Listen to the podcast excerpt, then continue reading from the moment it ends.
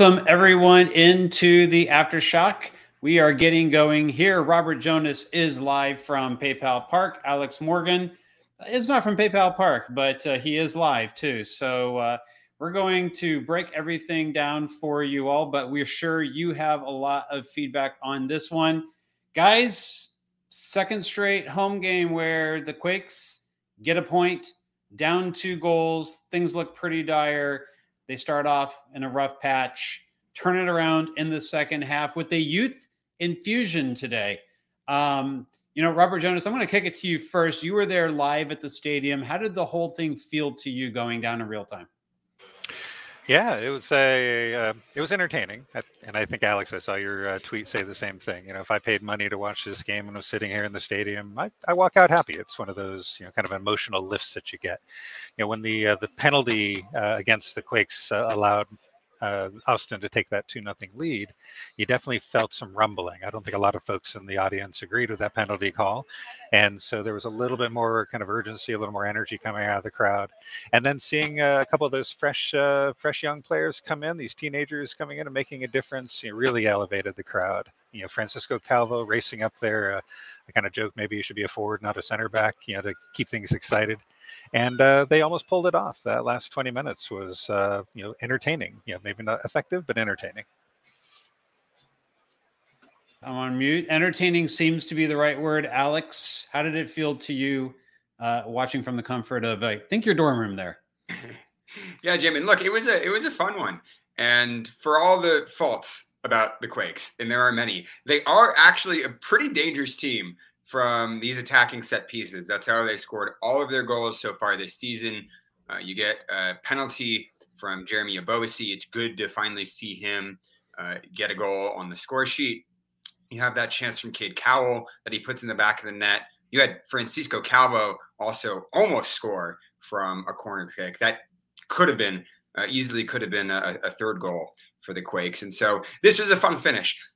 On the other hand, I don't really think they fixed many of the systemic issues that we've been talking about. For large sections of this game, they had no energy, no plan, no momentum going forward. They were passing the ball for the sake of passing, and it was quite boring. And uh, I was ready to come on this show and uh, and you know deal another pessimistic uh, uh post game show. Uh, but there there are positive uh, moments from this one as well. I thought Nico Tsakiris was really good uh, in the midfield. He's only 16 years old, but he was really bossing the midfield uh, when he came in. He had the cross that um, uh, Bouda uh, won the penalty from. Uh, he also put a shot on target, uh, which is saying something for the San Jose Earthquakes team because they haven't been putting shots on target. so he immediately came onto the field and injected some energy into that team, and, and that's a positive thing to take away from this game. Yeah, I think a lot of fans are joining us from their cars on the way home. And if that's you, if you are rushing out of the stadium or you're putting it on your phone on your way to get to your car, we really do appreciate everyone joining us here today uh, after a game like this. I'm sure it's a little bit crazy. People are staying to the final whistle uh, to be able to make it. But thank you to all the fans and those who are bringing their comments, both positive and negative into the chat. We appreciate all of them. Yeah, it was uh, quite interesting. In fact, uh, you know, I one of my uh, kind of news sources for looking at post game information here, FotMob, if people want to uh, check this type of thing out, gives us a little bit good uh, a good sense for kind of how this went down. In the end of the day. I, this felt like the Quakes reverting to some sort of 2019 form. In fact, we've kind of been asking for that to be quite quite fair about it. 17 total shots, uh, which is quite a bit more than they had been generating. Uh, 11 of those are on target, uh, and only two of those blocked. So that's not horrible. Plus 12 from inside the box. Like that's a huge difference from what we had been seeing uh, in the previous games. And then if you take a look over here at the expected goals uh, totals, uh, 2.66, and that includes 0.79 is what FotMob gives it for a penalty. I usually say it's more like 0.75 in MLS. Um, and uh, so, but uh, but so take away a little bit of that, a little bit under two expected goals uh, from the run of play and the set pieces, and about uh, about one and a half there uh, for uh, for Austin FC. So we can come back and refer to that as much as we need to, Jens. But the quick thing that I noticed in the first half was how much it felt like they were going to find a way to get the ball through Cristian Espinoza. And let's be honest, we'd been saying that when the Quakes had been successful back in 2019 and the offense was clicking, there was a lot of play through Cristian Espinoza. But ultimately, it was not the play through Cristian Espinoza that got them back in this game. They actually subbed out Cristian Espinoza before both of the goals had been scored. And one of the things I had noticed was that when they did switch over to Espinoza, he was on a bit of an island.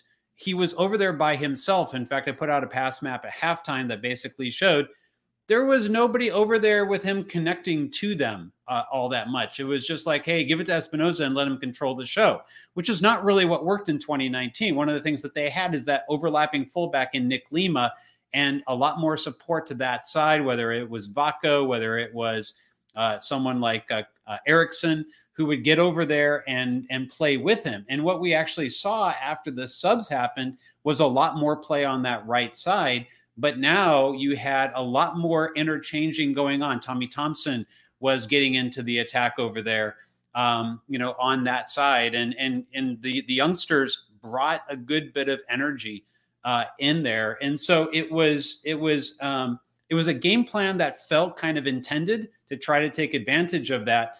But one of the things that the Quakes weren't trying to take advantage so much was Nick Lima. He was at fault for the penalty uh, that that the Quakes got. And I would have been asking, like, look, Nick Lima is not that good at defending in the box. He's great one v one on the outside. You know, he's good if you want to like, uh, you know, play one. You know, make sure that that guy doesn't uh, get forward and and uh, and he gets those one v one situations. But you know, in the box, we'd seen him time and time again kind of lose his mark or the mark get behind him and things like that. And that's exactly what Ousseni Bouda was able to do to be able to get that penalty. People are talking about Ousseni Bouda as being the spark plug or one of the spark plugs along with Tsakiris here. Robert Jonas, you know, what did you see from from the youngsters tonight when they came on?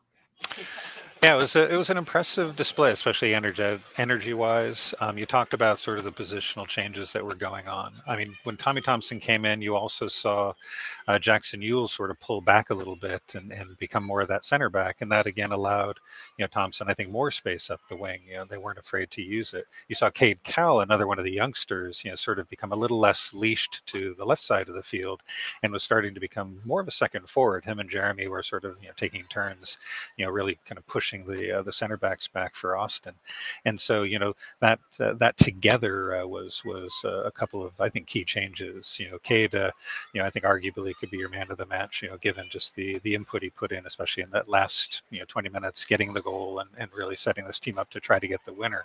So you know the the youth, the the, under 20s, if you will, uh, you know, really shined. You know, you mentioned Nico and, and Alex, you too. You know, doesn't look like a 16 year old when I see him out there. I'm always impressed when when he when he takes the ball. So kind of like when we saw Cowell for the first time, we're like, huh, teenager. Okay, you know, so uh, you know, if he keeps getting uh, more and more of these opportunities, getting uh, takes advantage of his minutes, you know, maybe we see more and more of him as the summer wears on. So, uh, you know, I think the fans are excited to see that new blood take the field. Uh, I kind of teased them. He said that you know the kids are all right, and they kind of felt that way. They they really put on a good show there at the end. Yeah, and Alex, let me uh, let me kind of set it up for you here because uh, go go ahead if you want to chime in on the youngster part. Why don't you do that? But I got a question I want to tee, tee up for you here. Well, look, I was surprised. I saw the substitutions as uh, Matias Almeyda throwing in uh, the, the white flag because he's talked about in the past that he doesn't see Tsakiris Bouda or, or those younger guys as players who can make a significant impact uh, this season. But uh, I, I, think that they've proved him wrong because oftentimes in these last four four or five games they've been the the, the brightest players for for San Jose. Uh, so uh, I, I'm I'm happy with the progression that they've shown. Um, and also concerned about how that reflects on the starting lineup. I think because we're seeing some comments here in the chat about how Gregus, Montero, uh, Jackson Yueill in that starting midfield were not impressive, and I, I think that uh, midfield is still a huge area of weakness. Quite frankly, it feels like the Quakes are most dangerous when they're bypassing the midfield, when they're playing balls over the top to Cristian Espinoza. That's how he had a good chance in the first half. When they're whipping balls into the box and playing through the wings, uh, but the, uh, the the midfield itself and the ball movement in the midfield has not been sorted out yet. They're not connecting well enough with with Jeremy Ebobisse yet, uh, and uh, quite frankly, they're turning me uh, into like a Jose Mourinho kind of uh, commentator in, in, in that sort of uh, mindset because uh, it feels like uh, they should be sitting deeper, dropping off, and, and launching these balls over the top and playing on the counterattack and, and playing in transition because the possession that they have is just not dangerous enough. Whenever they get possession in uh, the you know opposition half, I my eyes kind of glaze over because I am completely uh, sure that nothing is going to come of that. That they haven't been able to break teams down with the ball and move the ball through the the midfield, and so uh, that's that's concerning to me. I, I still don't think those those midfield issues are figured out, Jim. Yeah, we we uh, we have a couple couple uh, different comments here. Uh, Gregus Montero not impressive. John Jay says that they were fine. Um, I, there were some times that uh, Montero I thought did a pretty good job helping to win balls back. I think what we they kind of mean is that in open play they're not the ones creating uh, any sort of danger in the chances. But uh, but FotMob actually gave them both pretty high ratings for the game. You know, Robert, uh, you know, we're we're sometimes only seeing what the television tells us. You know, what did you see from that central midfield today? Yeah, I think uh, you know, kind of like to Alex is saying, you know, when and we saw it up here in the press box. You know, whenever the the Quakes took advantage uh, and quickly got the ball upfield, you know, that vertical passing, you know, that's when that's when you saw the plays develop. You know, when the midfield was sort of batting the ball around a little bit more and, and holding possession, and they did have the possession numbers in their favor.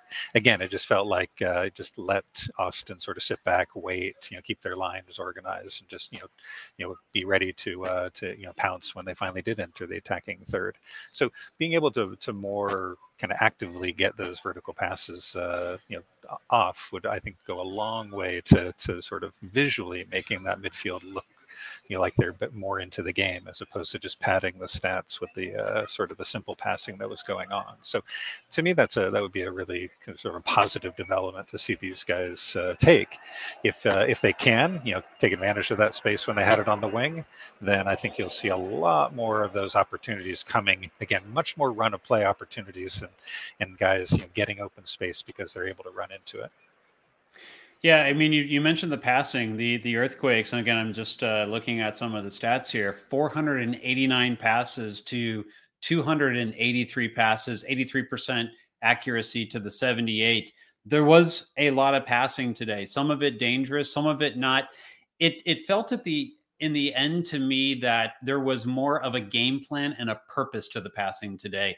And what I mean by that, Alex, is that sometimes you play short in order to go long. And it felt like a lot of the passing, you know, had the intention of being able to switch the play after they pulled Austin, you know, in uh, to a situation, you know, where they thought maybe they would have an overload and then quickly be able to get that back across. Some of that in the first half was obviously going to to Cristian Espinoza, but in the second half there was a little bit more variety to it. And to Robert's point, there was a lot more of the vertical passing that had been missing, and what I like to say is progressive passing.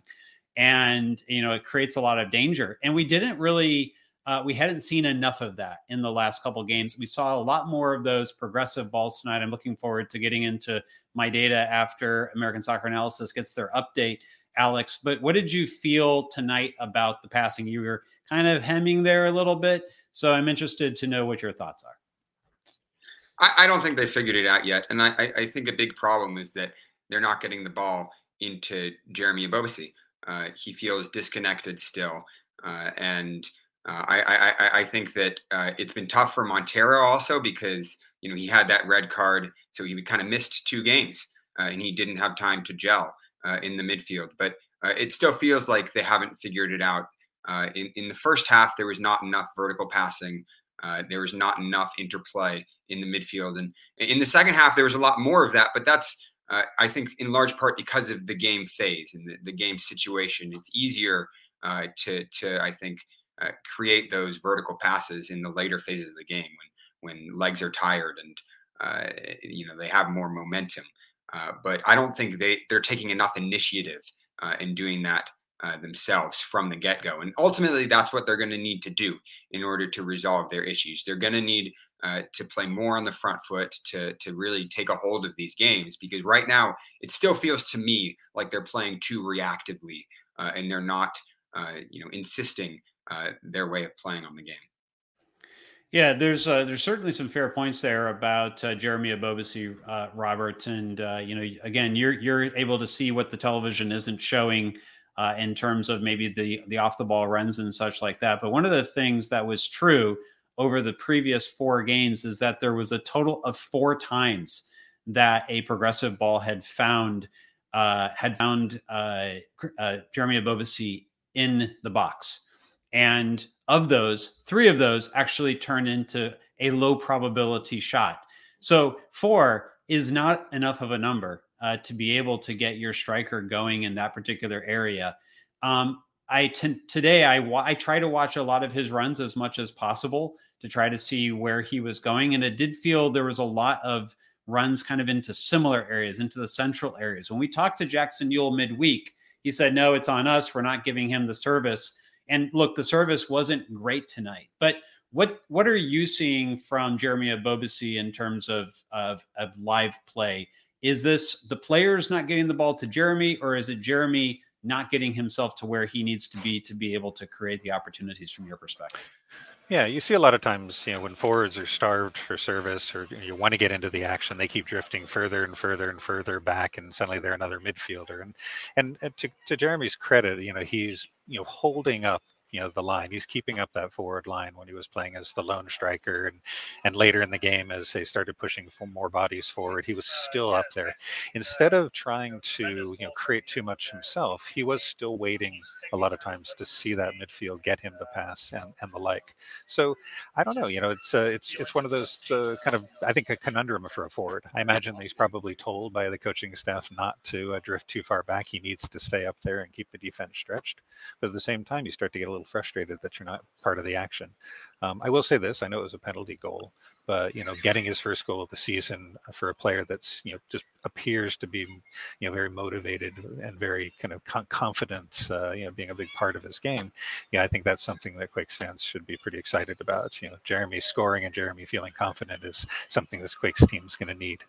Eh, but I do want to zoom out here a little bit, just because I think we should have much higher expectations of this team because these players are all players who have proven track records of success in Major League Soccer. Montero in Philadelphia was one of their best players, was always creating, always, you know, getting assists and getting on the score sheet. Gregus was a DP in Minnesota, one of the players leading their midfield. Jeremy Ebobisse was one of the better attackers in Portland. These are all guys who we know can be producing at a really high level, who are capable of of being in playoff caliber teams. And so we should be expecting more of them. It's it's not good enough for me if they're not putting the ball in the back of the net two, three times a game. They still haven't created a single goal from open play. And that's still just an abject failure to me.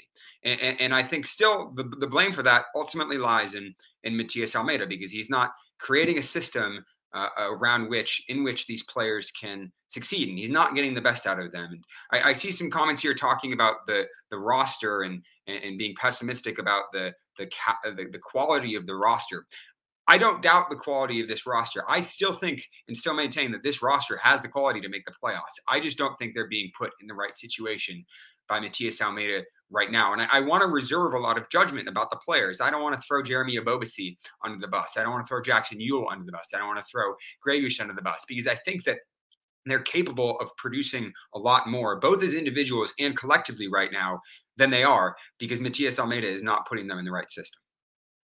Well, and adding to that, you know, I mean, I know game circumstances are very different when you're down to nothing, you know, but you know, when they gave Ebobisse that help, you know, when Cowell was playing more as a forward, when you had guys, you know, kind of pushing more into the space and keeping the center backs occupied, you know, Jeremy did have opportunities to come back a little bit more for the ball. He made one run in my notes that you know I thought was exceptional enough to to uh, to sort of note out.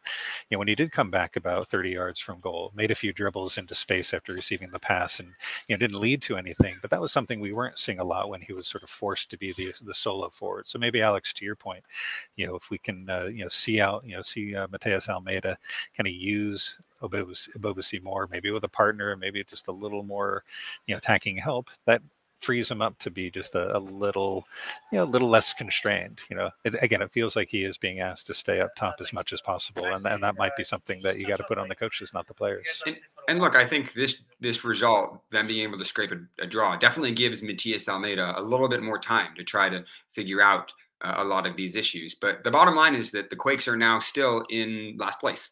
Uh, they have two points out of five games, and uh, they're last place in the Western Conference, and uh, you know, tied on points with Inter Miami in the Eastern Conference.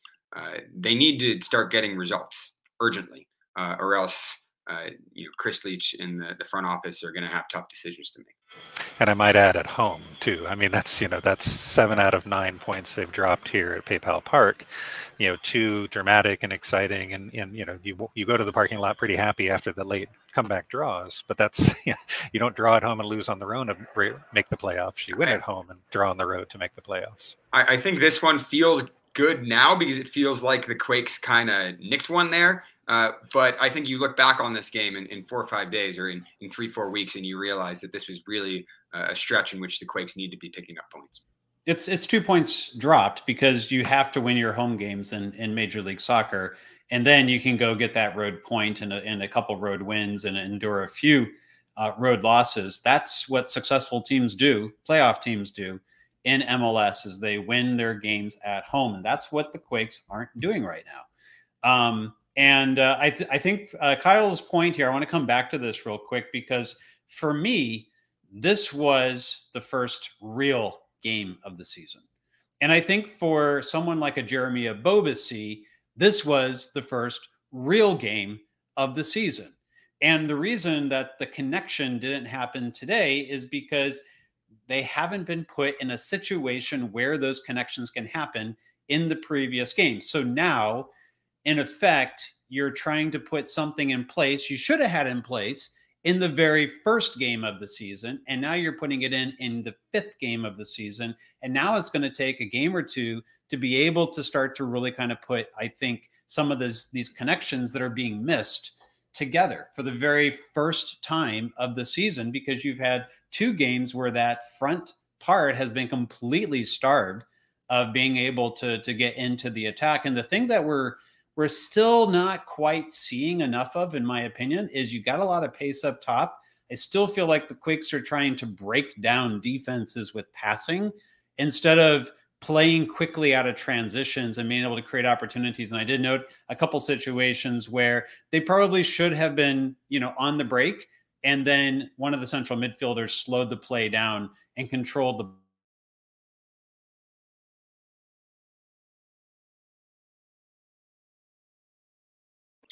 I think we might have lost Jamon there. Have we lost Jamon? He's really contemplating that thought there. Yes, I think it's just you and me for a second. And I, oh, I think we are starting the All press right, looking like my... so we will be back. You're starting the press conference. All right, looks like we are about to start the press conference. Not quite there, Robert. Maybe you and I can can keep things going here for for just a minute. You know, what did you think of uh, of positionally? You know where they put uh, players tonight. No Benji Kikanovic, obviously still still no Nathan. Or this week we heard uh, uh, Jackson You're calling him Nathan, so maybe we're not saying it the right way, or Nathan, or it was something along those lines. Maybe we're not saying his name right, but uh, you know, Robert, if you're still able to hear me, if you haven't switched fully over to the press conference yet, you know, what were your thoughts in terms of positionally how they set up tonight? Yeah, yeah. So, so the press conference is going. So you might try to refresh the screen there. Um, but I think uh, to your point, and once we get over there, we'll we'll we'll see how it goes. The uh, the, the the key for me was uh, you know, to your question is you know, hold on a sec.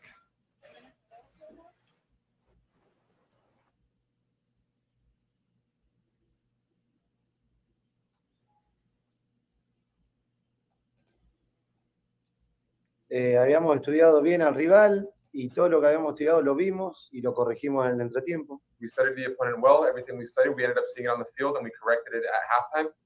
Muchas veces estábamos a un, a un metro más lejos de lo que deberíamos estar y eso es conceder mucho al rival. Many times we're one meter away than where we should be.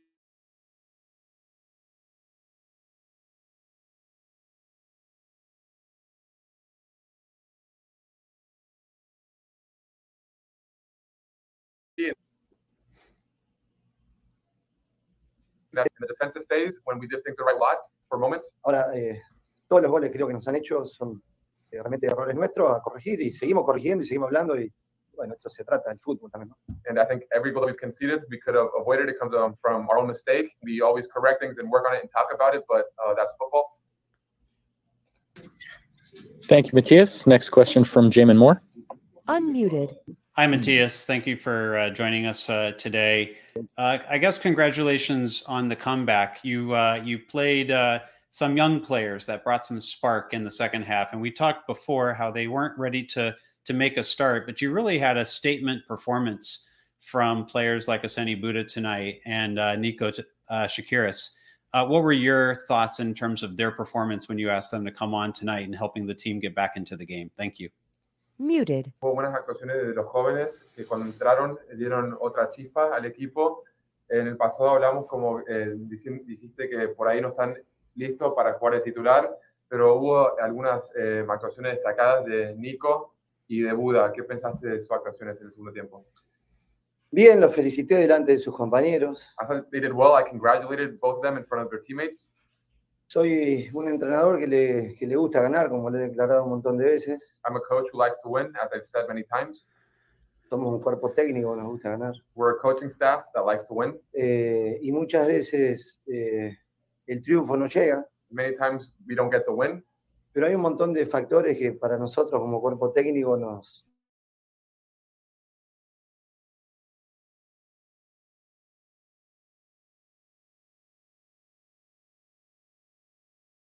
nos a lo largo if uh, in the future anybody ever researches how many youngsters we've uh, debuted throughout our time together as a coaching staff, Es lo que hemos provocado en estos tres años que llevamos en, en San José. Han debutado muchos jóvenes. that's what we also provoked uh, in our time in San Jose. We've debuted a lot of youngsters. Entonces, hablamos de resultados, obviamente nadie está contento con los resultados que, que estamos obteniendo, So if we speak about results, obviously nobody's happy with the results we've been having. pero hay una parte positiva, por un lado, que aquellos que saben cómo están conformados los equipos de la, de la MLS, But there's another part that those who know how a roster is built in the MLS, saben que tenemos una diferencia con respecto a los demás equipos. you know that we have there's a difference between us and the other teams. Entonces hay una parte buena que es la que nosotros vamos llevando a estos jóvenes So there's a good part that we're carrying on with these youngsters a que se conviertan en jugadores de fútbol. for them to become football players. Y considero que por la experiencia que he tenido en otros lugares, And I consider that with the experience I've had in other places como un ex jugador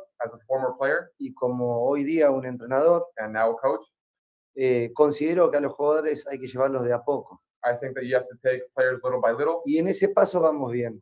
And in that step, we're doing well. eh, y me pone feliz verlos a ellos realizados, contentos. And it makes me happy uh, when they play and they look happy. eh, pero bueno, sé que hay otras cosas que tenemos que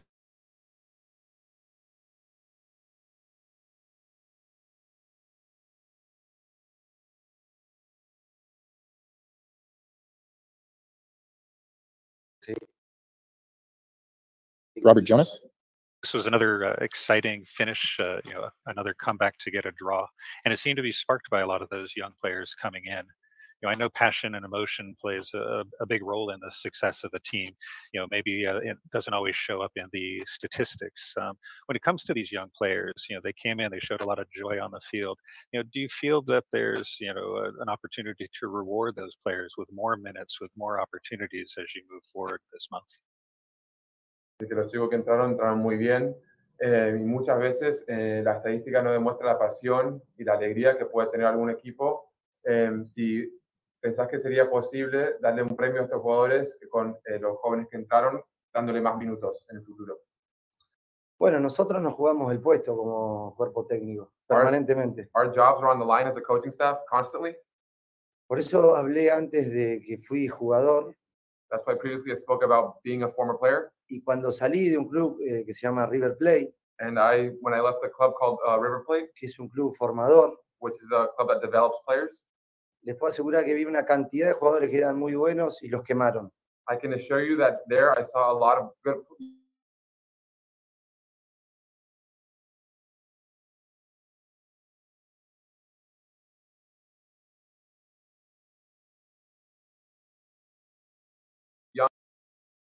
formándose. And that's why the kids have to be uh, constantly getting developed. eh, y cuando van entrando en estos minutos que les doy, And when they come in in these minutes that I've been giving them, van tomando esa confianza, que más de una vez lo he dicho, el día que tengan 50 partidos jugados, bueno, el staff de Matías Almeida le habrá dejado 10 jugadores jóvenes a este club. That I, as I always say, once these youngsters have 50 games played in the first team, Matias Almeyda's staff would give, uh, ends up giving San Jose 10 players that were Porque developed. estos chicos que debutan, los vedores del mundo los ven. Because these kids that are debuting, scouts all over the world are watching Entonces, them. de pasar, de venir de una universidad, pasan a tener una cotización importante en el mercado. And then they go from leaving a college draft now to playing professionally, and they have an important value in the market. Entonces, yo los voy a llevar de la manera que yo pienso y espero no equivocarme. So I'm gonna ca- I'm gonna manage that the way that I think is fit, and I hope to not make a mistake. Thank you, Matias. One final question in English from Abel Engiano. Hi, Matias. Thanks for taking the time to answer my question. Um, this is now the second game that you play without Chofis. I know that Chofis is a player that you depend on a lot. Um, so, how has the team accommodated to being without him, and how do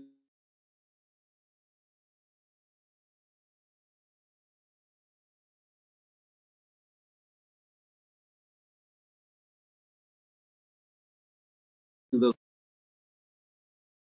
accommodate? Obviamente, es un tip para manejar el- el- la falta de Chofis y cómo pensás que el equipo está eh, sin Chofis. Y si te va a afectar las decisiones en el futuro. Chofi es un jugador sumamente importante. Chofis is a really important player. Es el jugador que el año pasado hizo 12 goles. He's the player that scored 12 goals last year. Hizo hacer goles, He made other guys score, entonces es un jugador que tiene peligro. so he's a dangerous player. Eh, las lesiones muchas veces tardan más de lo debido Many times injuries take longer than they should porque se respeta un protocolo. because a protocol has to be respected. Nosotros tenemos tres jugadores importantes afuera. We have three important players that are out. Uno es Nathan, One is Nathan, otro es Chofis, then Chofis, el otro es Benji and Benji. y tenemos a Salina también lesionado hace mucho tiempo. And we also have Shea Salinas that's been injured for a long time. Y para nosotros esos jugadores son jugadores eh, de experiencia en muchos casos And for us, many of those players are experienced players, y son jugadores que han marcado cosas importantes eh, cuando les ha tocado participar. and they're players that have done important things when it was their turn to play. Nunca, hay- nunca me justifico en, en estos detalles, I'm never making these details a justification, pero sí hay realidades que se tienen que saber. but there are realities that have to be known. Thank you, Matthias. We're going to take two questions in Spanish, starting with Hernaldo Moritz. Gracias. eh, buenas noches, Matías Hernaldo Moritz de ESPN. Gusto saludarte desde México. Un par de preguntas. La primera es sobre Chofis, justamente. Si tienes, entiendo que está en este protocolo que ya aclaras un poco, si tienes ya alguna fecha estimada y si has podido hablar con él, ¿cómo está? Porque sabíamos que estaba muy emocionado por, por esta campaña después de lo que había hecho, de haberse quedado en el club. ¿Cómo está él? Esa sería la primera. Y la segunda, eh, aprovechando la ocasión, eh, ¿cómo, ¿cómo ves el tema del México-Argentina? Bueno, una voz autorizada, tú mundialista, que conoces evidentemente a las dos selecciones y los dos, eh, las dos ligas. Gracias, Matías. La primera, si algo tengo, es que permanentemente estoy en, diálogo con todos los jugadores. Eh, y obviamente con Chofi eh, es bastante espe- especial el diálogo que tengo. Él ya esta semana pienso que va a estar. Él está muy enfocado en, en esto de, de participar y de entregar ese fútbol que nos caracteriza, lo caracteriza, que alegra. Entonces, bueno, en ese punto pienso que esta semana debería estar ya a disposición.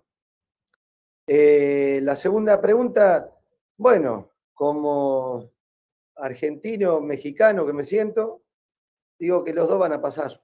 Entonces, no hay que cuestionarse tanto. Son dos grandes selecciones con dos eh, grandes cuerpos técnicos y lo que deseo que pasen los dos y que es preferible que se encuentren en los grupos y no, no después. Así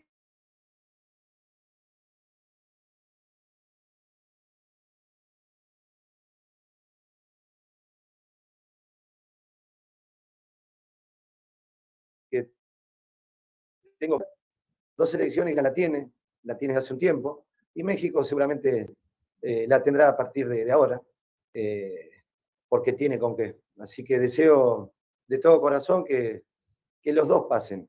Van a pasar los Gracias, dos. gracias Matías, un abrazo. Un abrazo. Thank you, Matthias. One final question from Paula Maruri. Muy buenas noches, Matías. Quería hablar Paula Maruri.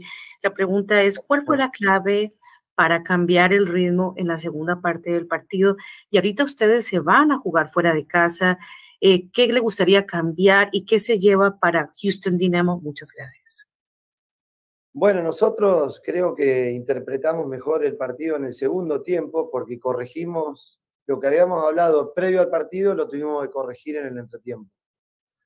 Eh, el partido estaba controlado, pero obviamente ellos habían tenido al segundo disparo, nos hicieron un golazo, por malas posiciones, por mala presión, eh, y se podría haber evitado. Después tuvimos nuestras posibilidades, pero siempre necesitamos muchas posibilidades para concretar. Después, en el segundo tiempo, arrancó el partido con ese penal, eh, que no, lo veo en el estadio, pero no lo veo muy claro. Y pudimos revertir la, la situación de llegar a un empate con, con paciencia, con tranquilidad, sin desesperarnos, más allá que estamos eh, necesitando triunfos. Entonces valoro mucho lo que hicieron los jugadores. Esa entrega, la predisposición, la movilidad, el juego, la paciencia, eh, el convencimiento. Y si algo les está faltando, uno de los puntos que les está faltando a estos chicos, es convencerse que pueden. ¿no? Porque nos estamos convenciendo que por una cuestión sin pensar, muchas veces reaccionamos eh, para bien cuando estamos eh, abajo en, el marcador. Que ha pasado el empate que habíamos obtenido eh, con un jugador menos. Entonces, van cinco fechas. En las cinco fechas, si hago un análisis del juego, no vi un equipo que haya superado a San José. De terminar el partido, decir la verdad, nos superaron ampliamente. No, nosotros hemos cometido errores defensivos que nos han costado goles. Es un punto que no le, no le hemos podido mejorar. Y hoy el equipo recién atacó como atacaba habitualmente y no como en los últimos dos partidos. Entonces, hay, hay, hay cosas buenas y cosas que hay que seguir mejorando. All right. Thank you very much, Matthias and Augustine. Thank you. Okay. Okay, guys, we will be bringing in Jamiro Monteiro momentarily. Okay, so everyone probably heard that. We are getting Monteiro shortly. If things were breaking up for you at times, I apologize. My computer is a little bit choppy tonight, but uh, it did hang in there this time. Robert, maybe you can help us out. Your Spanish is better than ours, uh, thanks to Duolingo, which uh, Tommy Thompson promoted uh, a couple times this week. Uh, give us just a quick, like, what did you catch out of the couple Spanish questions at the end, if if anything? Um, I wasn't paying as close attention as probably should have, but I think uh, you know there was a little bit of Mexico Argentina talk in there, of course, because that's uh, you know on the world stage. You know we know that's going to be some exciting uh, World Cup draw that uh, we just witnessed uh, yesterday. Um, to Paula's question, it, it seemed there there was a lot of uh, kind of talk back to almost Alex's question, from what I could connect. That you know looking ahead to Houston, you know he feels you know there was prog- some progress made today, but he knows that there needs to be more progress ahead of the the game next Saturday, and uh, you know that uh, you know he wasn't uh, kind of into the details of it, but it did seem that uh, there was the acknowledgement that there's improvement that's necessary, which I would say is a, a good stock answer to to that kind of question. I I actually think that that this press conference was unusually revealing to me at least because uh, of his his his answer and his comment about the roster and how he approaches the youngsters and he said, look, this roster is not uh, on the level of other MLS rosters. He doesn't think he has the resources necessary to compete with other MLS rosters, but he's focusing on developing the young players instead. And, and that's what he's making his goal. And I think that that is, first of all, not true that the roster can't compete. I think the roster can compete. And I think the fact that he looks at it that way is to some degree a self fulfilling prophecy. Uh, and you know, if the Quakes have a coach that doesn't believe in this roster and doesn't believe that this roster is capable of making the playoffs, and instead is focusing his mental energy into developing the young players, that's what you're going to get. You're going to get a team that is not going to make the playoffs, but is going to have a lot of really good young players. And it is nice to have a lot of very good young players, but I don't think that's what the fans want. I don't think the fans want a coach who's willing to give up on this team or who doesn't believe in the project that Chris Leitch is building. And I think that disconnect there uh, is something that I took away from this press conference, uh, or something that I saw in a, a different yeah. light. Well, he did say very clearly that you know, you know, results matter. You know, for him and the coaching staff, that you know, he said our jobs are on the line. I think when I was asking him about, you know, why not play the youth more? Why not, you know, reward the guys that, that you know put in a good performance? You know, so you know, kind of going back to okay, if he, if he is, you know, I, I'm with you, Alex. You know, if it's results matter, then you know there should be a lot more concentration on those guys, those veteran and proven guys. Um, he has used the the quote before. He has said that you know it takes 50 games for a youth player to sort of you know kind of reach the next level or maybe for him at the level at which he feels more comfortable playing them. You know but i, I feel that's also kind of limiting as well you know when when guys show you should reward them and um and if they're able to prove that they can do a great job when you're two nothing up instead of two nothing down then you know you should be uh, you know be able to you know, have that uh, opportunity to see these guys play. Yeah i think a, a winning team long term is you know what we would all love to see you know but i think you're going to see you know probably a little more of that experimentation i'd like to see a little more experimentation with some of these younger players when they're when they're hot let them try let them see what they can do um, i feel the you know you know we don't give sometimes the youth enough credit that they can bounce back from a tough performance. If they've got a supporting staff behind them, then they should be able to go out there and fail and, and not feel like they're failures for doing so. So there's a couple of Chofis questions in there, Robert. I don't know if you caught uh, the one that was in Spanish. Uh, was there anything you caught there that was worth uh, sharing? It was from a reporter from ESPN Mexico. It felt, uh, yeah, I think for Chofis, it, uh, I think the message was that he feels he is an, an, extremely important part of this team, and that you know the goals, the assists, the playmaking that he's he's seen out of him that we saw last season at times is something that he does feel you know puts the Quakes at a disadvantage. Um, so when he is available and ready to play, you're going to see him, I'm sure, get right back into the starting lineup. From what I'm told, that's not going to be next week. Uh, he'll probably be out another week before he's really going to be able to get into games, probably in two weeks' time which is yeah. I, I, think an unfortunate setback for Chofis yeah. because every game that he misses is another game where Monteiro and all these other players have an opportunity to prove themselves and and I think Chofis is at the stage in his Quakes career where he really needs to be putting in really solid performance and showing why he deserves to stay in San Jose because obviously the Quakes are going to have the decision whether or not to renew his contract uh, in a couple of months now. Yeah, and let's and let's take on uh, Brian's question here because specifically he's asking is Chofis most likely gone in the summer. His loan is only until then. Right. And yes, I mean, from from everything that we know, there has been no announcement otherwise. I've had no uh, information from the club otherwise. That loan ends at the end of June. So, you know, when he comes back from injury, he's going to have two months basically to make his case that that loan should be extended through the rest of the season or that he deserves a permanent contract. Now, last season, I wrote about this in preseason. His performance was that of a, uh, in effect, a $2 million uh, designated player in MLS, uh, a designated player that gets about 2 million of salary. That's what that performance is worth. But I think there were fair questions, and those questions still remain. Uh, can he repeat the performance of last year? And there have been criticisms that a lot of those goals, half those goals, came in a bunch over basically three, four weeks of the season, and that we didn't see that level of production throughout the entire season. And it took several weeks for him to get going. So I do have concerns. He's going to come back off an injury here. He's got to get back into the mix. And what does that do to today, where we saw players playing in their natural positions? If Almeyda then thinks that he needs to put both Monteiro and Chofis and Espinoza, you know, and Cade and and you know onto the pitch at the same time, I'm I'm concerned we're going to see a step back into an, a more unnatural uh, set of positions uh, with this roster. Guys, from what you see right now, uh, Chofis, do you extend the loan or do you decide like, no, let's uh, let's just do the Monteiro experiment uh, for the rest of the season beyond that, and uh, like what we saw tonight, in effect, and see how it goes.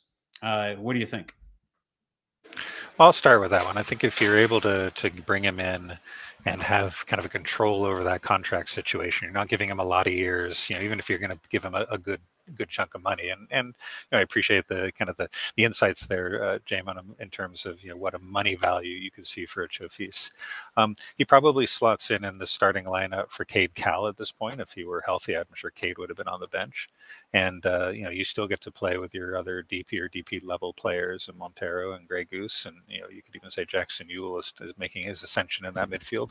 You know, but but I'm but I'm kind of more back to your your comment. If I have to make the decision today, if I'm Chris Leitch, I'm thinking no. That's that's maybe a, that's a that's a lot of money to sink into a player that's not been reliable enough, giving you sort of Vako numbers one week and and uh, I guess non-Vako numbers. Uh, think think back to the many DPS who haven't produced for this team uh, a following week. So you know that that consistency is something he needs an opportunity to show to see if he's worth it. There's still a lot of games to go uh, between now and uh, when that decision has to be made, but I can't make the decision today to bring him aboard. Look, I, I think the Quakes need a player like Chofis this season. They need a guy who can give them that spark in midfield, especially towards the later stretch of the season where they might be in need of some creativity. I think Chofis can do that. Uh, and I think that if they get rid of Chofis, I want them to be to have a plan to, to bring in another uh, uh, another uh, attacking midfielder who can fill that role. So I think they need uh, somebody to fill that role this season. So if that means that you that you want to extend Chofis' deal or offer him a, like a six month or year long deal, that could be one way to go about it. Uh, or you let him go and you have a, a, summer signing to replace him. But I don't think that they should let him go and then not replace him because you already hear Matias Almeyda complaining about some of the lack of depth up front. So I think they need somebody in that role. Uh, but whether it's Chofis or they replace him, I, I still think is up in the air.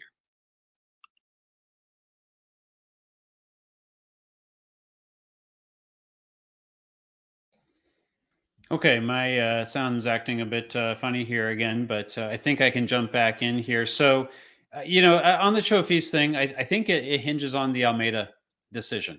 If you believe that Matias Almeyda is the coach of the future for this team, clearly he's going to want Chofis to stay around.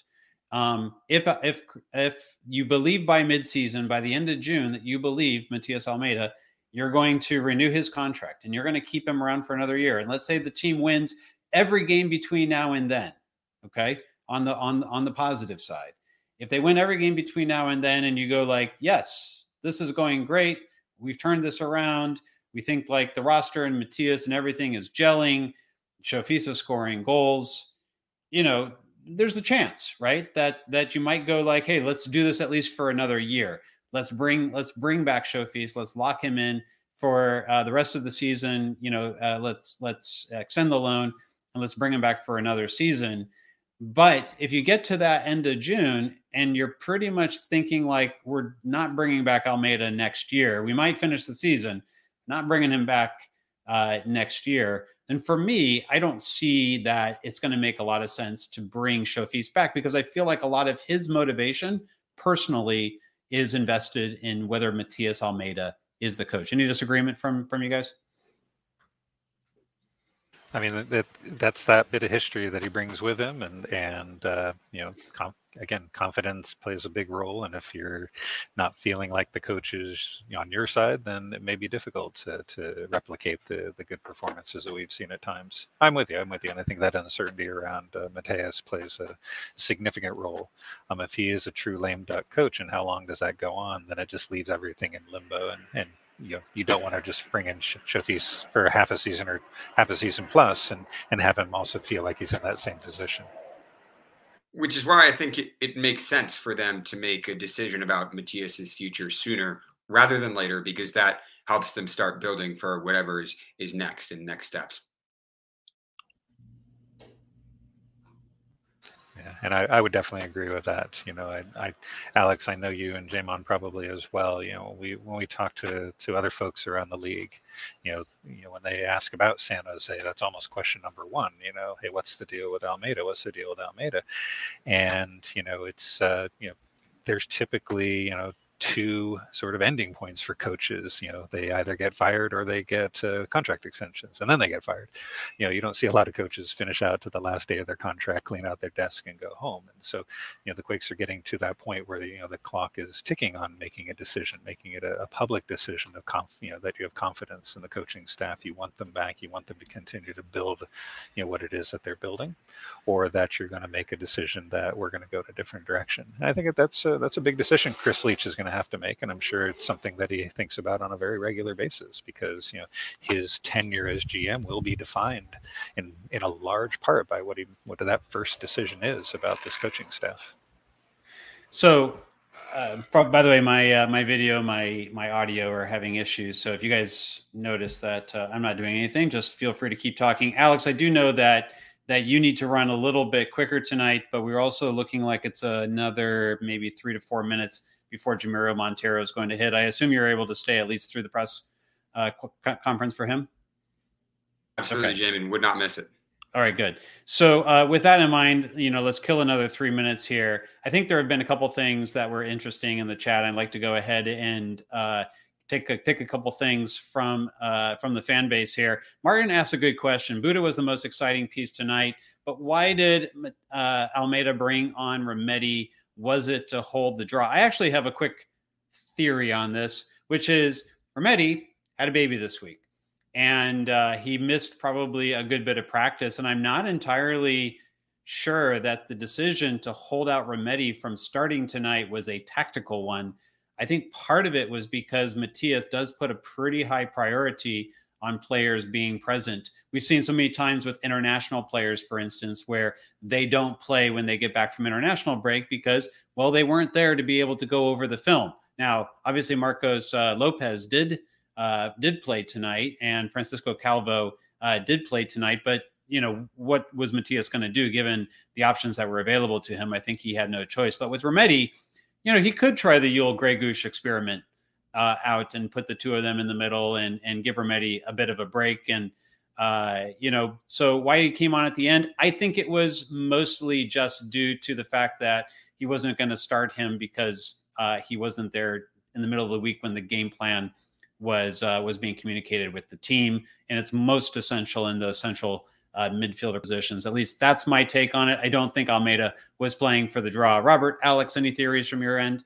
I think you know that you also saw you know Cade Cowell starting to look a little gassed. You know he was definitely taking on a much more prominent, you know back you know back to back side to side on the field. You know role. You know once the Quakes made that adjustment down to nothing, and um, you know Remedi comes in and provides a little bit of a safety valve. Sure, you don't want to give up a, a third goal to Austin in the dying moments and lose any of the momentum you've gained. You know, but uh, but I think I'm not sure Cade would have been able to put in the the hundred percent effort over those last uh, five or six minutes that uh, that were going to be required of them. Okay, so, go ahead, Alex. I, I think in the last uh, five minutes a game, Eric Remedi is a guy who can uh, bring on energy and, and sort of be a uh, a guy who can stop things in the defense and also drive the ball forward and yeah. in some counterattack. So I think it makes sense. I'm not going to pretend to be able to read all of Almeyda's substitutions perfectly. Most of the time, they make very little sense to me. Uh, but uh, one thing I did want to touch on uh, briefly uh, before uh, we get to Bouda's press conference and, before we wrap is, is, some of the defensive issues because I did ask uh, Almeyda about this in the press conference because some of those are still confounding me. You know, they played with uh, a back line that makes sense to me on paper. Marcos Lopez, you have Francisco Calvo, and then you finally get Tanner Beason back there in the middle, uh, Paul Marie at right back. Uh, I think that's probably their best theoretical uh, back line that, that, that I can think of. And yet they're still allowing too many. Thank you, everyone, for your patience. Uh, we are now joined by midfielder Jamiro Monteiro. We can go ahead and jump right into questions with Robert Jonas. Uh, thank you very much for taking my call uh, and my question, too.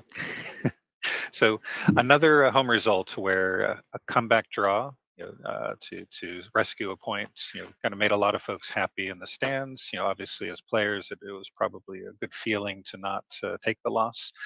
What is it? Um, what are you going to take from this game that's going to help you moving forward uh, in terms of momentum, in terms of confidence, in terms of the emotion? Uh, I think this game uh, gave us a lot of uh, confidence. I think if we start the game like we did on the second half, it would be a, a different game. Uh, for me, I think if we was playing like 10 minutes more, we would win uh, the game for sure. But uh, I think uh, also uh, what happened with the 1-0, uh, I think we need to be sharper in in that.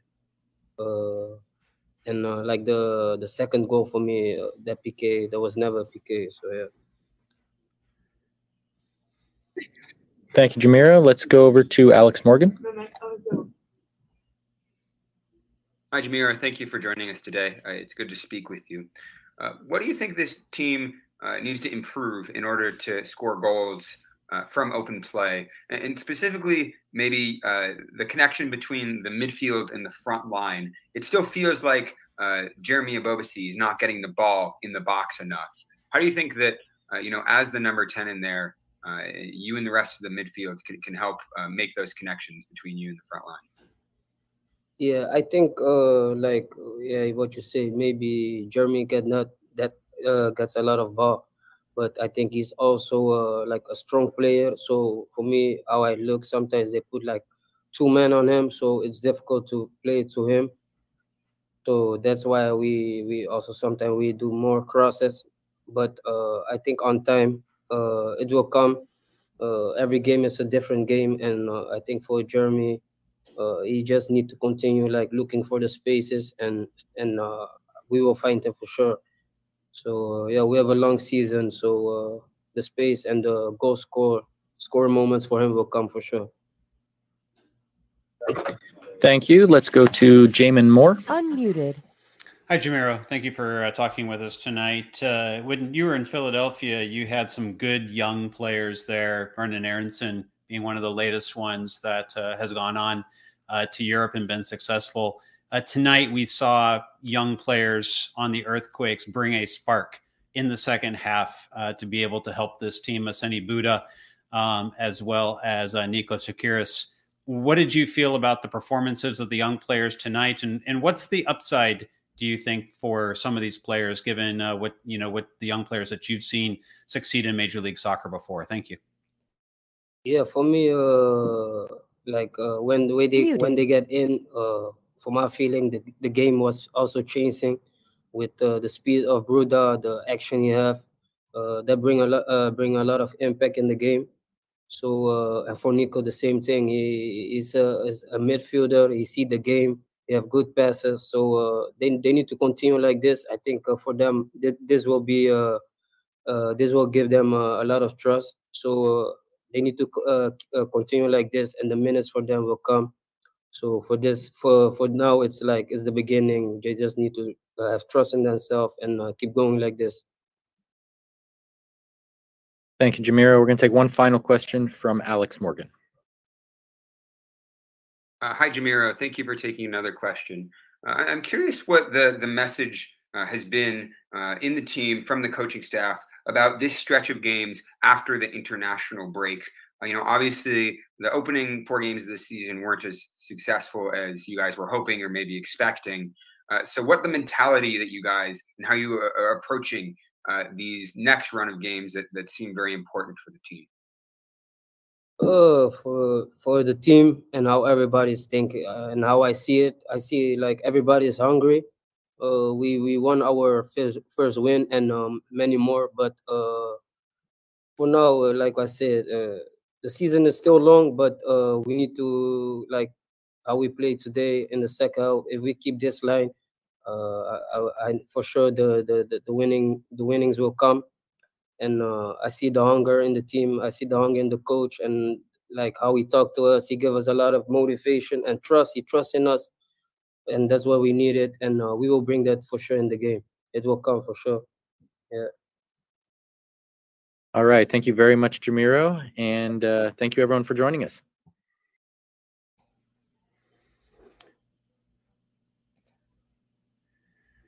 Okay, Robert. Uh, good bit to chew on there from Jamiro. He's very, uh, you know, brief with his comments, and so uh, they tend to go uh, pretty quickly. But uh, you know, I think uh, I think he did a good job, you know, answering our questions tonight. So um, I'll kick it to you first. Uh, what did you feel about Jamiro's response? It echoed something Matias talked about, you know, that, you know, no one on the coaching staff was happy. The players aren't happy with this kind of result.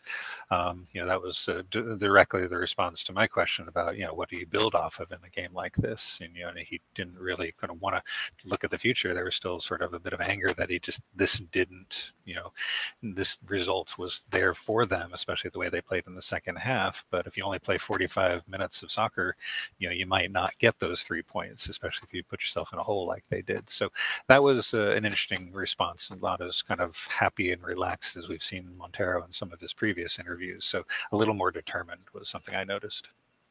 Alex, we're going to let you run here pretty quickly. Uh, I know that you got to go, but uh, a couple uh, re- uh, questions uh, for Jamiro from you tonight. You know, what did you what did you take from one Jamiro's performance and and also his uh, his answers to your questions? Look, Jamon, I don't think that that one half of soccer is good enough. I I, I think that the the tendency is going to be to look back on this one uh, with more rose-colored glasses because of the finish. But uh, I don't want to ignore or forget the first half because the first half was not good enough, and the Quakes need to be approaching these games uh, more proactively on the front foot. Uh, and if they have the hunger and they have the desire, then they need to be showing that for a full 90 minutes. Uh, because right now they're they're slipping further behind the rest of the the Western Conference. And look, these next few games are crucial. They're playing Houston Dynamo, uh, they're playing Nashville, they're playing Seattle Sounders. Those are all teams that are in the playoff mix in uh, you know the Western Conference. So these are games in which they need results uh, in order to to keep their playoff hopes uh, alive. In order for uh, Matias Almeyda in this roster to show uh, that they have that hunger and desire and, and still believe in themselves. Alex, thanks for joining us tonight and uh, best wishes. And we will be catching up with you this week. Thanks, John. So, Robert, uh, let's wrap this up here fairly soon. Uh, there's uh, there was a, a couple uh, questions out here. I think we uh, still needed to probably get to. Uh, Martin asked the question, "What's the background to Bouda?" And I did want to give a, a quick answer there. So, you know, one of the things that uh, Ousseni Bouda is known for is he came from the Right to Dream program which The Athletic recently has run an excellent article about. And also, if you look on the Stanford uh, website, they did a whole article on Ousseni Bouda. He comes from Burkina Faso. Uh, John Jay uh, answered part of the questions there. And, uh, and he came in through Stanford through the Right to Dream program. It's an excellent program. It's a nonprofit. they've done a good job placing players into uh, academies, in effect, or into colleges to further their education. Some of them turn into pro players, some of them go on to professional careers. And the organization claims that it doesn't matter to them where the player ends up, but they want to give them opportunities to succeed. There has been some leadership changes that have happened there, and we'll see with these leadership changes whether they continue uh, to have the same set of values. But the new leadership has come in and said that they will uh, just uh, put more resources into what has already been proven to be successful around him. Ousseni Bouda uh, was a huge key tonight, uh, you know, for, for the earthquakes. Robert, I think it's very clear that uh, when the Quakes took him in the draft, they were very fortunate to do so. I actually reheard this week um, the interview uh, that that was that was done with him earlier in the season uh, and uh, right after he was drafted. And it, it was uh, really uh, reminded me about uh, this particular player and the kind of the luck that happened for the Earthquakes to get him uh, in the eighth spot. He was projected to be in the top five in the draft. And uh, it really seems to be that kind of player who can really uh, bring a spark. And he's getting more comfortable now uh, on the MLS pitch in his second appearance. Yeah, and I think adding to that from the folks I've talked to that have seen him practice and train, and you know the kind of the day-to-day behavior, you know, activities. You know, you know, exceptional character, uh, which is you know always you know good to endear yourself uh, with your teammates, with your coaching staff. Someone who you know, seems very hungry to get you know more and, and take this opportunity uh, as much as possible, and not just be thankful that he's made it to this level, but really looking at it as okay, what do I do next? What do I do next? And so when when you have have younger players, newer players to the organization that are able to to show that. You know, he doesn't have the advantage of playing as often with you know you know the academy kids and, and some of the other players that have had more kind of touches with the, the coaching staff up and down the organization. He's making a great impression in, in the short time that he has been here, and having him local, I know, has allowed folks to keep uh, kind of keep tabs on him. But now that they're seeing him on again that day to day basis, there there's a lot of impressed uh, folks behind the scenes his followers dwarf mine. But if you're not following Robert Jonas, please follow him at Robert Jonas. He has many years head start on me on Twitter, and it shows. I'm quite jealous uh, of his follower count. So uh, let's uh, do final thoughts here, Robert. But before we do, I want to remind everyone about the Patreon. One of the things that uh, I just want to let uh, people know is that we're coming into the time where uh, we did we started up our our annual um, uh, option for when people uh, subscribe to the Patreon, or if you're a monthly and you'd rather move to an annual option.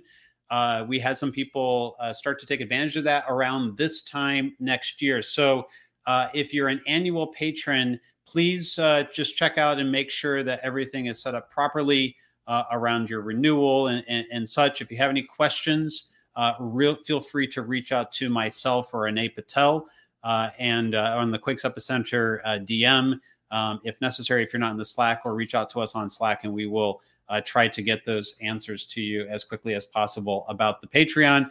Thank you to everyone. We are still uh, over the 150 mark. Uh, for the season, and uh, we are uh, we are looking pretty good there. We have some travel that we want to be able to do. I'm hoping to be able to cover the game in May up in Vancouver, and it's something I'm going definitely going to try to do. So every little bit that uh, that you're giving right now is going to determine how much away coverage we will be able to do this season, in addition to the many other things that we already do uh, and the costs that we already incur, as well as things that we'd like to do in the future, such as a live show. We were talking the other day about what it would take to do a live show and be able maybe around the Cali Classico or something like that, and be able to, to meet people in person and be able to do a show with fans present and there would be a good bit of costs associated to doing a show like that whether you rent the equipment you buy the equipment either way there's a good bit of costs. And so our ability to potentially do something like that also uh, is uh, something that if you enjoy independent coverage of the san jose earthquakes our coverage of the press conference and the things that we write uh, robert has been doing a column uh, as often as possible uh, sometimes every week sometimes every other week but uh, but we're getting them in there and uh, Robert doing a regular column this year is one of the the new things that we are doing at Quakes Epicenter. So if you can, if you're able to, and you want to support independent coverage of the San Jose earthquakes, you know, please uh, subscribe. Two dollars gets you in. Uh, Five dollars will uh, get you access to the Slack and access to things like the midweek press conference video and and such. Okay, Robert. Final thoughts from you tonight from PayPal Park. Absolutely. I'm going to stick with the my my word of the night is momentum. Um, we heard the player uh, Monteiro. We'd heard uh, Matias talk about you know the second half performance, and um, as Alex said, you know if that's a performance they can pull for 90 minutes instead of just 45 minutes, then you know results will definitely begin to to go in their way more often than not. So they've got to build off that momentum of that success.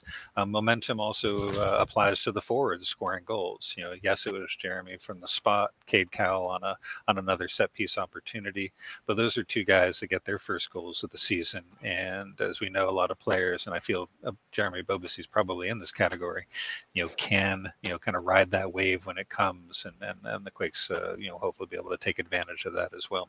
And then lastly, it's uh, you know just to that point, shots on goal. We saw some shots on goal tonight, which is a big plus. You know, Nico taking a shot on goal, even though it was a low percentage uh, scoring opportunity. You don't uh, you don't make you don't score goals if you're not taking shots. And so seeing some guys take those chances was was a big plus. You know, sort of getting off of that snide of not having a, a goal from the run of play would be the next uh, level to see them uh, achieve. Maybe in this game against Houston coming up. You know, but that would be a wonderful way to get to keep the momentum rolling in a way that you know can again provide more encouragement that this team can do uh, do better than the two points in five games. Yeah. So for me, the uh, you know the again the takeaway, and I've I've already said this earlier in the show, but uh, for anyone arriving late, my takeaway was this was the real first game of the season because the players were finally set up in a place for them to be able to succeed. And I think that they showed progress tonight. So it didn't all come together all the time, but you did see two expected goals coming out of the run of play. So even setting the penalty aside, you know, two expected goals is an amount that will win you most games that you play in MLS. And so there was improvement. And uh, that is something that, uh, you know, I think is the encouraging part going forward is if the players continue to get the chance to play in positions where they are comfortable, I think those connections are going to come. Uh, I did see a lot of off the ball movement tonight. I thought that was uh, good to see a lot more off the ball movement. And I think that that's a good reason why some things looked a bit dangerous and, you know, did in some cases result in shots. And in the case of, uh, of a couple situations, you know, created the penalty or uh, were they able to get the goal out of the corner? we're still not seeing those chances come in those kind of high probability open play chances that we want to see. And so that's the next step forward for this team. I think those off the ball runs, though, they need to keep doing those. I think that's a big part of it. Another thing that uh, that uh, you know, I think there was a Quakes two question that came up uh, for anyone who uh, who doesn't know. Uh, Quakes two. Uh, I read an article coming from Alex Covelo, the coach of that team, they are playing a little bit different style than Matias Almeyda. They're not playing the man marking style. They're playing a bit uh, differently in the attack. And the style is something that's a little bit closer to what the academy does. It does have some of Matias Almeyda's pressing philosophy, 1v1 philosophy mixed in. But if you want to see what something like that looks like, I recommend turning into MLSnextpro.com uh, tomorrow night. Quakes 2 will uh, will be playing tomorrow night. I believe they're in Houston, if I remember right, which is where the Quakes will be uh, playing next week, uh, next weekend. So uh, you know, Quakes two uh, against Houston. Uh, I would tune in and, and, take a look at that. They were excellent against Timbers two this past week. Um, also had a couple um, couple ex- expected goals and two actual goals in that game, and one from the run of play as well, as well as a, a cheeky uh, penalty finish, uh, the uh, the the Panenka type of finish, uh, Robert. So uh, the cheekier type. So you know, my recommendation is to check them out. I do think that there's some exciting things going on there, and we did hear that we could see some of the players who don't play on Saturday potentially play on Sunday. But right now, Alex Covelo's got a pretty good uh, team out there that doesn't include much in the way of first team players. But you want to see Emi Ochoa, you want to see Casey Walls, you want to see some of these younger homegrowns that are not, uh, you know, getting the getting the game time uh, for the Quakes one team on Saturday. Check them out on Sunday, usually the following day. Go to MLSNextPro.com in order to be able to get the schedule. Thank you for joining me tonight, Robert, from the stadium. Always good to have you. Must be nice to just come on here and just run your mouth as compared to having a post game deadline. I know this is something in your many years of covering soccer that you are used to having to do. And instead, it's just like, hey, get on and say whatever you want to say. yeah, riding leads before the final whistle has always been tenuous, and uh, I've been burned multiple times for many, many years. So this is uh, it's it's quite relaxing. Yes, you look relaxed. Thanks for uh, doing it again, everyone. Thank you for tuning in tonight. That's our show. And for Alex Morgan, uh, Morgan, for Robert Jonas, I'm Jamon Moore. Thanks for tuning in. Uh, have a good rest of your evening.